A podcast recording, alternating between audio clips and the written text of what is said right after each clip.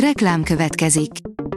A műsort a Vodafone Podcast Pioneers sokszínű tartalmakat népszerűsítő programja támogatta, ami azért jó, mert ezzel hozzájárulnak ahhoz, hogy a felelős üzleti magatartásról szóló gondolatok, példák minél többekhez eljussanak. Köszönjük! Reklám hangzott el. Szórakoztató és érdekes lapszemlén következik. Alíz vagyok, a hírstart robot hangja. Ma szeptember 4-e, Rozália névnapja van. A MAFA oldalon olvasható, hogy shang és a tíz gyűrű legendája, brilliáns. Nagyon érdekesen indított a film. Ezt a színvonalat nem csak tartotta, hanem egyszerűen csak tovább emelte, és amikor már-már kezdtem azt hinni, hogy egyes akciójeleneteknek, vagy esetleg poénoknak, itt van a csúcsa, kiderült, hogy korán sem. A monakói hercegné kálváriája összeesett a nyaralójában, azonnal kórházba szállították, írja a Blik. Sárlem monakói hercegnét kórházba szállították, miután szerda este összeesett dél-afrikai nyaralójában. A Librarius oldalon olvasható, hogy elhunyt Mikis Theodorakis, a görög zene egyik legismertebb alakja. Elhunyt Mikis Theodorakis világhírű görög zeneszerző. A Zorba, a görög című film zenéje, valamint számos más népszerű dallamírója csütörtökön Aténban, 96 éves korában halt meg.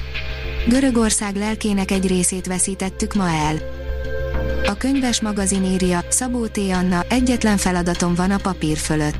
Szabó T. Anna beszédével vette kezdetét csütörtökön az ünnepi könyvhét, amelyet a HVG rögzített.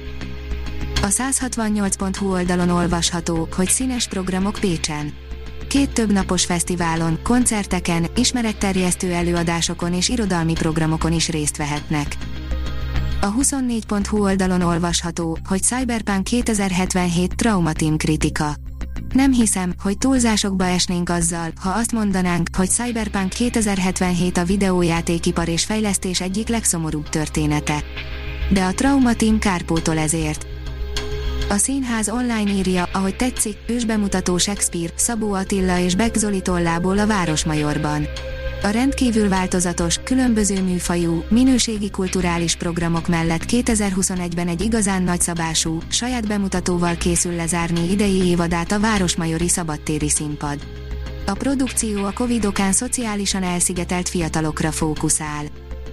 A Marie Claire oldalon olvasható, hogy egy eddig ismeretlen Pilinszki kézirat Két hetente Juhász Anna mesél nektek épp aktuális olvasmányáról, legyen az regény, novellás vagy verses kötet, ezúttal Pilinszki János önéletrajzaim című kötetéről, amely a költő tavasszal felfedezett, kéziratos jegyzeteivel egészült ki.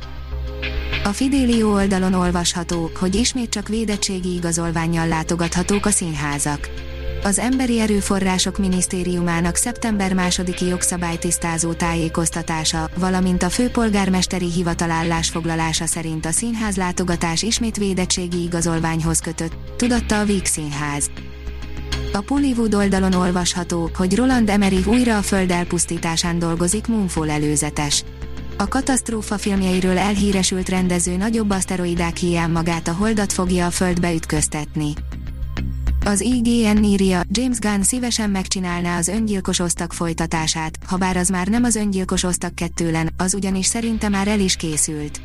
James Gunn most egy időre visszatér a Marvel moziverzumba, hogy leforgassa a galaxis őrzői folytatását, utána viszont valószínűleg visszatér a DC-hez. A rendező most elárulta, hogy nyitott lenne az öngyilkos osztag folytatására. A Hírstart film, zene és szórakozás híreiből szemléztünk. Ha még több hírt szeretne hallani, kérjük, látogassa meg a podcast.hírstart.hu oldalunkat, vagy keressen minket a Spotify csatornánkon. Az elhangzott hírek teljes terjedelemben elérhetőek weboldalunkon is. Ha weboldalunkon hallgat minket, az egyel korábbi adás lejátszása automatikusan elindul. Beállíthatja, hogy az összes korábbi adás, vagy csak az aktuális tematika hírei következzenek. Köszönjük, hogy minket hallgatott!